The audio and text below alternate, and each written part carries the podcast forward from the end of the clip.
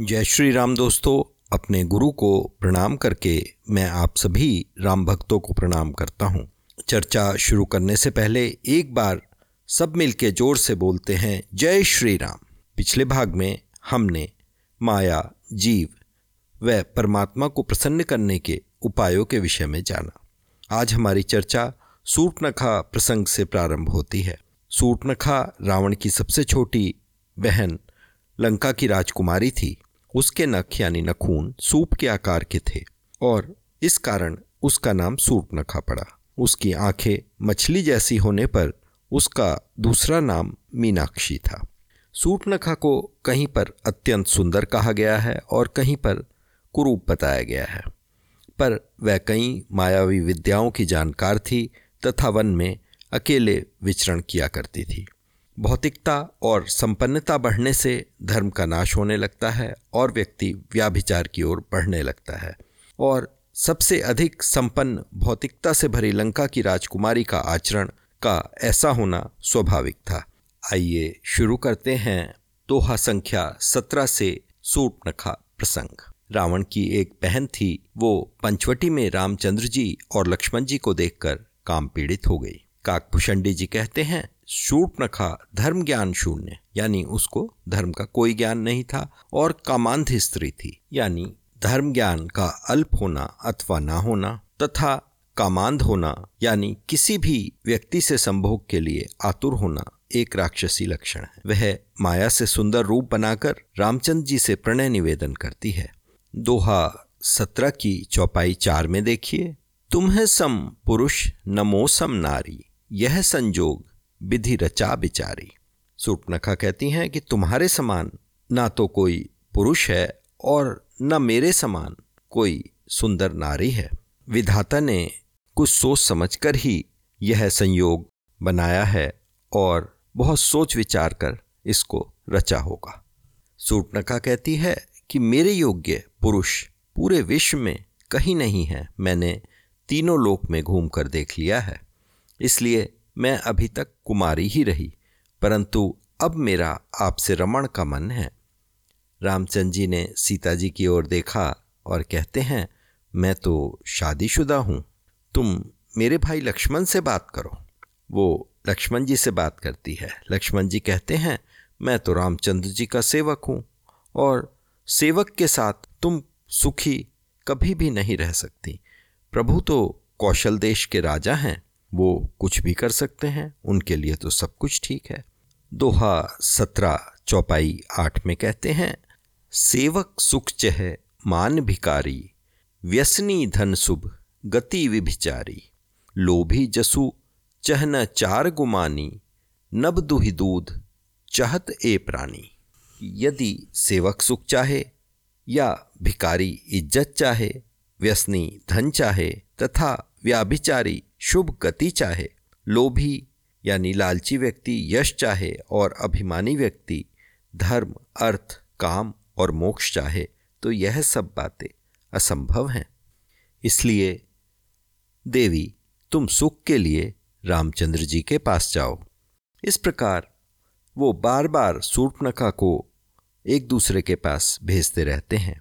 अंत में लक्ष्मण जी कहते हैं तुम्हारा वरण कोई निर्लज व्यक्ति ही करेगा। सूर्पनखा को गुस्सा आ जाता है और वो अपना भयंकर रूप दिखाती है, जिसे देखकर सीता जी डर जाती हैं। फिर लक्ष्मण जी रामचंद्र जी के इशारे पर उसकी नाक और कान काट देते हैं। हालाँकि यहाँ पर सूर्पनखा के नाक और कान काटने का वर्णन है और उसके बाद रुधिर भी बहता हुआ बताया गया है। परंतु हम इस चीज़ को समझ सकते हैं कि व्याभिचार के कारण नाक कट जाना, यानी हमारी इज़्ज़त का चले जाना और कान का कट जाना, यानी कि जो हमने किया उससे दुगना या कई गुना हमें अपने बारे में बुरे वचन सुनना पड़ सूर्पनखा रोती हुई वहाँ के सेनापति खर और दूषण के पास जाकर रामचंद्र जी और लक्ष्मण जी की शिकायत करती है। तब सारी राक्षस सेना दोनों से युद्ध करने के लिए चल देती है। रामचंद्र जी उड़ती हुई धूल देखकर सीता जी को लक्ष्मण जी के साथ सुरक्षा में एक पहाड़ की कंदरा में भेज देते हैं। राक्षसों की सेना राम जी के सौंदर्य को देखती रह जाती है। खर और दूषण कहते हैं कि इतने सुंदर, नाग, देवता, असुर, मनुष्य, मुनि हमने कहीं पर भी नहीं देखे। इसके लिए यह ये लोग वध के योग्य नहीं हैं और अपने मंत्री से कहलवाते हैं, जो स्त्री तुम्हारे साथ है, वह हमें दे दो और तुम दोनों भाई वापस लौट जाओ। रामचंद्र जी उनको वापस लौटने का सुझाव देते हैं। चौदह हज़ार राक्षसों की सेना रामचंद्र जी पर हमला कर देती है। देवता विचलित हो जाते हैं कि अब क्या होगा। वो डरने लगते हैं। उन्हें लगता है कि किस प्रकार अकेले रामचंद्र जी चौदह हज़ार राक्षसों से युद्ध करेंगे। तब श्री राम जी एक ऐसा बाण छोड़ते हैं, जिससे कि सब एक दूसरे में राम का रूप देखने लगते हैं और एक दूसरे को ही यही है राम, यही है राम कहकर मारना शुरू कर देते हैं और सभी को आपस में एक दूसरे को मार देते हैं। इस प्रकार सिर्फ़ एक बार राम का नाम मरते हुए बोलने पर प्रभु उनको मोक्ष प्रदान कर देते हैं। और सारे राक्षसों की सेना मारी जाती है। खर, दूषण और त्रिशिरा तीनों भी मारे जाते हैं। सबका अंत बड़ा भयानक और बड़ा दर्दनाक होता है। तो दोस्तों, यह है राम के नाम की महिमा। यह समाचार सुनकर सूर्पनखा रावण के पास जाती है और उसको विभिन्न प्रकार से कथा सुनाकर बहुत बुरा भला कहती है। तुलसीदास जी कहते हैं, प्रीति प्रणय बिनु, मद ते गुनी ना सही बेगिनीति असुनी कि नम्रता ना होने से और अहंकार होने से गुणवान शीघ्र ही नष्ट हो जाते हैं। इस प्रकार की नीति मैंने सुनी है। आगे सूर्पनखा दोहा इक्कीस कै में कहती है, रिपुरुज पावक, पाप प्रभु, आही गनही, न छोट करी, अस कहीं विविध बिलाप करी, लागी रोदन करन, की शत्रु, रोग, अग्नि, पाप और सर्प को तथा प्रभु को छोटा नहीं समझना चाहिए। इस प्रकार वो विभिन्न ढंग से रावण की सभा में विलाप करने लगती है। रावण के पूछने पर वो सारी कथा सुनाती है कि रामचंद्र जी, लक्ष्मण जी जो अयोध्या के राजकुमार हैं, वो देवताओं के सुख और राक्षसों को मारने वाले हैं। उनके साथ एक परम सुंदरी स्त्री है और उन्हीं रामचंद्र जी और लक्ष्मण जी ने मेरे नाक और कान काट दिए हैं। मेरी चीख पुकार से खर और दूषण मेरी सहायता करने आए और उन्होंने इन दोनों को भी तथा साथ में त्रिशरा का भी वध कर दिया। दोस्तों, खर और दूषण रावण के सौतेले भाई थे। रावण के समान ही वीर थे और उनको भी वरदान था कि उनका वध सिर्फ़ श्रीहरि यानी परमात्मा का अवतार ही कर सकता है। तथा त्रिशिरा रावण का एक बहुत वीर पुत्र था।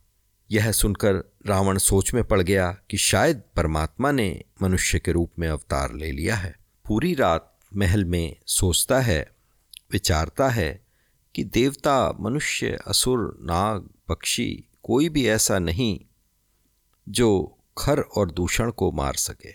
उन्हें तो सिर्फ़ भगवान के अलावा और कोई नहीं मार सकता सुर रंजन भंजन मही भारा जो भगवंत लीनी अवतारा। तो मैं जाई बैरुहटी करी हूँ प्रभु सर प्राण तजे भव तरहूँ। कहते हैं कि देवताओं को आनंद देने वाले और पृथ्वी का भार हरण करने वाले, भगवान ने ही यदि अवतार लिया है तो मैं जाकर उनसे हट पूर्वक यानी पूरी तरह से दुश्मनी निभाऊँगा, और प्रभु के बाण खाकर या प्रभु के हाथों से प्राण छोड़कर मैं भवसागर को पार कर जाऊँगा, यानी कि मैं मोक्ष को प्राप्त कर लूँगा। होई भजनु न तामस देहा, मन क्रम बचन मंत्र दृढ़ एहा। जो नर रूप भूप सुत को हरिहऊ नारी जीत रण दोहू। अर्थात, मेरे इस तामसी शरीर से अब भजन तो होगा नहीं, और यदि वो साधारण मनुष्य हुए तो उनकी सुंदर स्त्री को मैं रण में जीत कर ले आऊँगा। वह रथ में चढ़कर मारीच के पास पहुँचता है और चल देता है। दोस्तों, यह वही मारीच राक्षस था जो विश्वामित्र ऋषि के यज्ञ में बाधा डाला करता था, जिसे रामचंद्र जी ने एक तीर से ही लंका फेंक दिया था। ये ताड़का का पुत्र था। आके शिवजी पार्वती जी से कहते हैं कि, हे पार्वती, अब मैं रामचंद्र जी ने जो नर लीला की है वह सुनाता हूँ।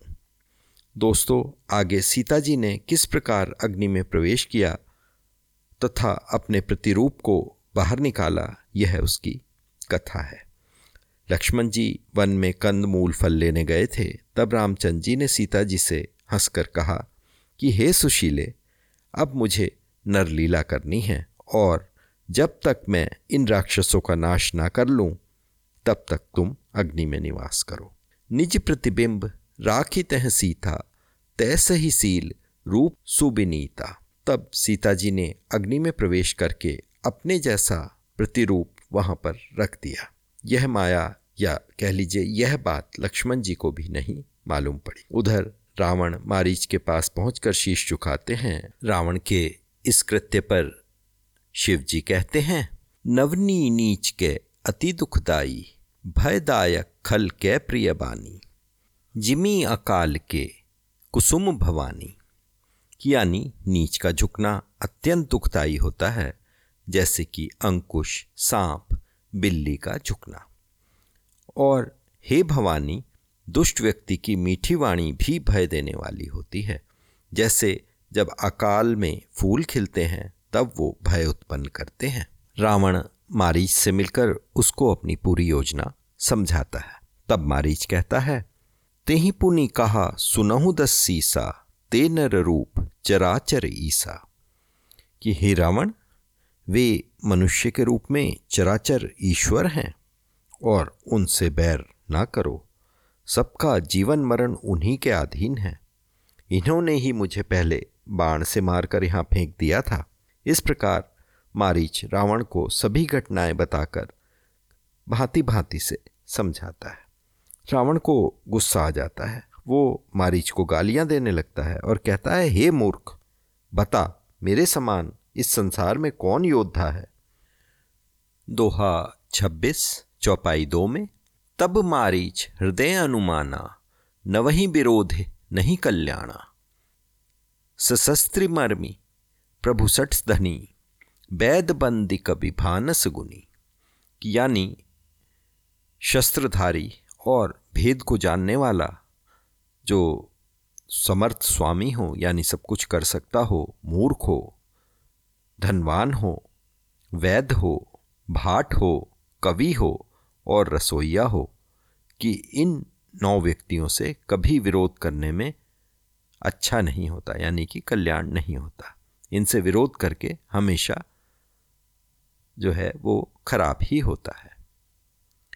जब मारीच दोनों तरफ़ से अपना मरण देखता है तो वह सोचता है कि अगर रघुनाथ जी ने मुझे मार दिया तो मैं इतना सब करके भी परम पद यानी कि मोक्ष को प्राप्त करूँगा।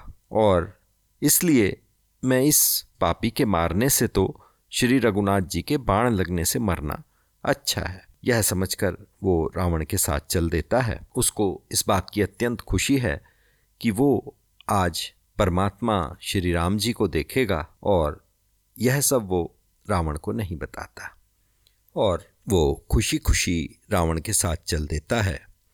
पूरे रास्ते वो सोचता हुआ जाता है कि प्रभु मेरे पीछे पीछे धनुष बाण लेकर घूमेंगे और मैं उनको मुड़ मुड़ कर बार बार देखूँगा। रामचंद्र जी की कुटिया के पास पहुंचकर वो माया से स्वर्ण मृग बन जाता है। जब सीता जी उसको देखती हैं तो वो उसको लाने की जिद करती हैं। रामचंद्र जी सीता जी को लक्ष्मण के पास छोड़कर वन में हिरन लाने चल देते हैं। रामचंद्र जी दोहा सत्ताईस में कहते हैं, सीता केरी करहु रखवारी, बुद्धि विवेक बल समय विचारी, कि हे लक्ष्मण तुम, बुद्धि और विवेक तथा बल और समय का विचार करके सीता जी की रखवाली करना। वो मृग को मारने के लिए चल देते हैं। मृग आगे आगे भागता है और रामचंद्र जी पीछे पीछे निर्गुण भ्रम के विषय में कहते हैं, दोहा सत्ताईस चौपाई छः में, निगम नेति शिव, ध्यान न पावा, माया मृग पाछे सो धावा। यानी वेद जिन राम जी के विषय में नेति नेति, यानी यह भी नहीं, यह भी नहीं कहते हैं, और शिव जी भी जिनको ध्यान में नहीं पाते, क्योंकि वो राम जी मन और वाणी से दूर हैं। वो राम जी माया के मृग के पीछे भाग रहे हैं, और श्री राम जी के एक तीर से वो मृग को मार गिराते हैं। वह मृग पहले लक्ष्मण जी का स्मरण करते हुए, फिर राम जी का स्मरण करते हुए ज़ोर से बोलकर पृथ्वी पर गिर पड़ता है और अपना राक्षसी शरीर प्रकट करता है। मृत्यु के समय प्रभु का नाम लेने के कारण रामचंद्र जी उसको भी मोक्ष प्रदान कर देते हैं।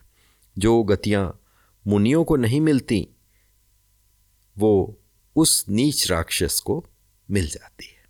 तो दोस्तों, ये है नाम की महिमा। देवता प्रसन्न हो जाते हैं, क्योंकि अब उनका कार्य शुरू हो चुका है। सीता जी मारीच की आवाज़ सुनकर लक्ष्मण जी को कहती हैं, हे लक्ष्मण, तुम्हारे भाई संकट में हैं। लक्ष्मण जी हँसते हैं और कहते हैं, भ्रकुटी विलास, सृष्टि लय होई, सपने हो संकट, परई की सोई। कि हे माता, सुनो, जिनको जिनकी भौं के इशारे से सृष्टि का विनाश यानी प्रलय हो जाती है, वो स्वप्न में भी संकट में नहीं पड़ सकते। सीता जी लक्ष्मण को बहुत तीखे वचन सुनाती हैं।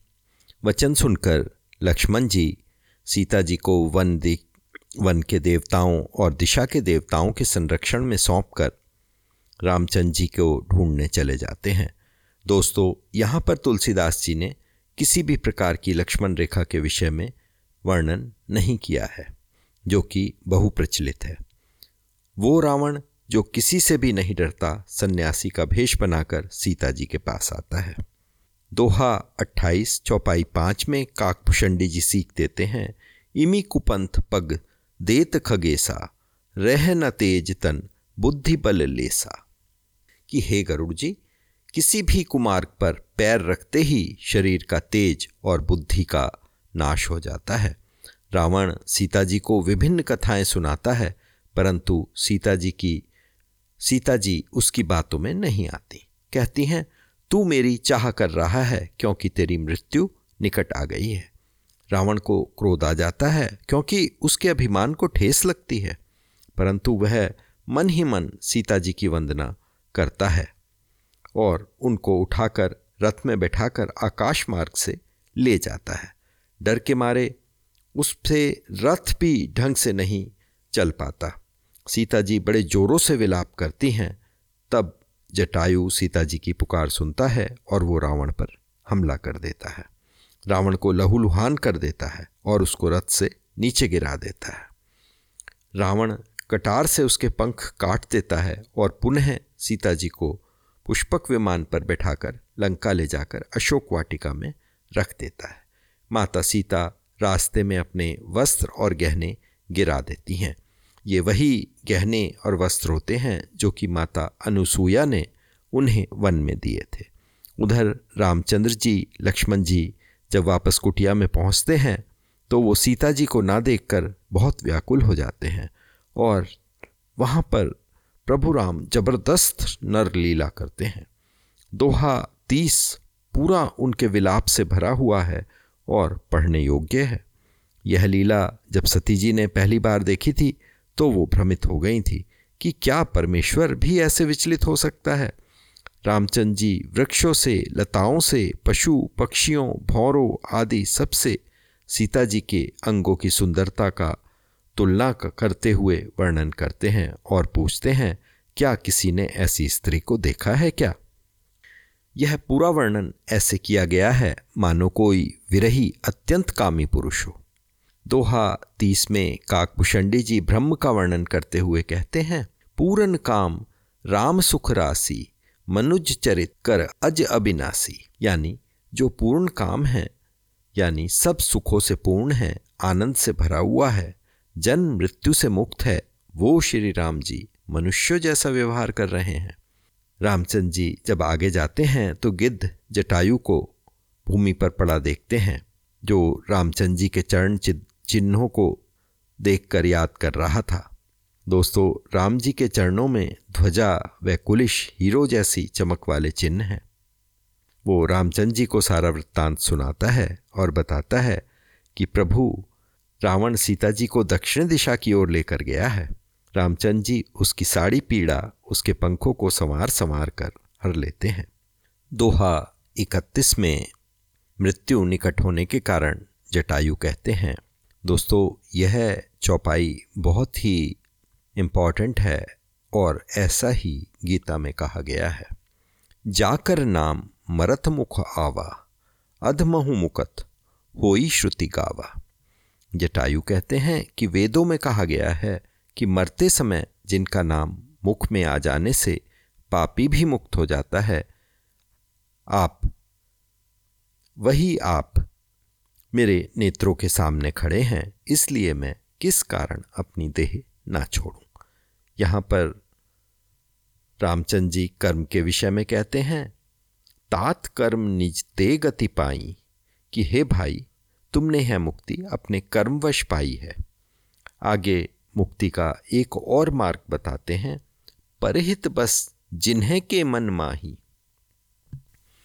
तिन्हू कहूँ जग दुर्लभ कछु नाही, कि जिनके मन में दूसरे का हित समाया होता है, उनके लिए जगत में कोई भी गति दुर्लभ नहीं है, इसलिए आप मेरे परम धाम में जाइए। और वहाँ सीताहरण के विषय में मेरे पिताजी से कुछ ना कहना, अन्यथा वो बहुत परेशान हो जाएँगे। फिर जटायु छंद बत्तीस में रामचंद्र जी के गुणगान करके सुंदर स्तुति करता है और अखंड भक्ति का वर मांगकर वह श्री हरि के परम धाम में चला जाता है। रामचंद्र जी उसकी मृत्यु से संबंधित सारी क्रियाएँ अपने हाथों से करते हैं। जटायु राजा दशरथ का मित्र था तो इसलिए रामचंद्र जी ने उसके मृत्यु के सभी संस्कार पुत्र की भांति पूर्ण किए। दोहा तैतीस में शिव जी कहते हैं, कोमल चित्त, अति दीन दयाला, कारण बिनु रघुनाथ कृपाला, कि श्री राम जी अत्यंत कोमल चित्त वाले हैं, दीनों पर दया करने वाले हैं, तथा बिना कारण ही कृपालु हैं, और वो गिद्ध जो जीवन पर्यंत मांसाहारी और हिंसक रहा, प्रभु ने उसको भी अपने लोक में स्थान दे दिया। तो वो स्थान ऐसा है जो कि योगियों को भी नहीं मिलता। अगली चौपाई में शिव जी फिर कहते हैं, सुनहु उमा ते लोग अभागी हरितज होई विषय अनुरागी। कि हे उमा, सुनो, वो लोग बहुत अभागे हैं, जो परमात्मा को छोड़कर संसारिक इच्छाओं से प्रेम कर रहे हैं। फिर राम और लक्ष्मण जी दोनों गहन वन की ओर चल देते हैं। वहाँ रास्ते में उनका कबंध नामक राक्षस से युद्ध होता है, जो कि एक यक्ष था और शाप के कारण राक्षस बन गया था। वो रामचंद्र जी को सारी बात बताता है, तब रामचंद्र जी कहते हैं, सुनु गंधर्व, कहूँ मैं तो ही, मोहि न सुहाय ब्रह्म कुल द्रोही। कि हे गंधर्व, एक बात तुम सुन लो, कि ब्राह्मण यानी ज्ञानी ब्रह्म ज्ञानी से द्रोह करने वाला मुझे बिल्कुल भी अच्छा नहीं लगता। दोहा तैतीस में पुनः कहते हैं मन क्रम बचन, कपट तजी, जोकर भूसुर सेव, कि मन, क्रम और वचन और कपट को छोड़कर जो भी ब्राह्मण की सेवा करता है, मैं उसके वश में रहता हूँ और शिव जी और अन्य सभी देवता भी उसके वश में हो जाते हैं। दोहा चौंतीस, चौपाई एक को अज्ञानियों ने विवादास्पद बना दिया है। सुनिए। सापत ताड़त, पुरुष कहंता, विप्र पूज्य अस गाव ही संता। पूज ही विप्र, सील गुणहीना सूद्र न गुणगण ज्ञान प्रवीणा। अर्थात जो ब्रह्म ज्ञानी है, वह शाप देता हुआ, मारता हुआ, कठोर वचन कहता हुआ भी पूजनीय है। और संत कहते हैं कि अगर वो इन गुणों से हीन है और उसका आचरण ब्राह्मणों जैसा है, यानी कि वह शास्त्रों का पालन करता है, नारी की मर्यादा रखता है तो ऐसा व्यक्ति भी पूजनीय है। और ऐसा ज्ञानी व्यक्ति जिसका आचार, विचार, व्यवहार खराब हो, वह ज्ञानी होते हुए भी पूजनीय नहीं है। इस प्रकार श्री राम ने अपना भागवत धर्म उसको समझाया और अपने चरणों में प्रेम देखकर वह उनके मन को भा गया इसके पश्चात वो श्री रघुनाथ जी के चरण कमलों में सिर नवाकर अपने लोक को चला गया। दोस्तों, आज की चर्चा हम यहीं पर समाप्त करते हैं और सब मिलकर ज़ोर से बोलेंगे, जय श्री राम।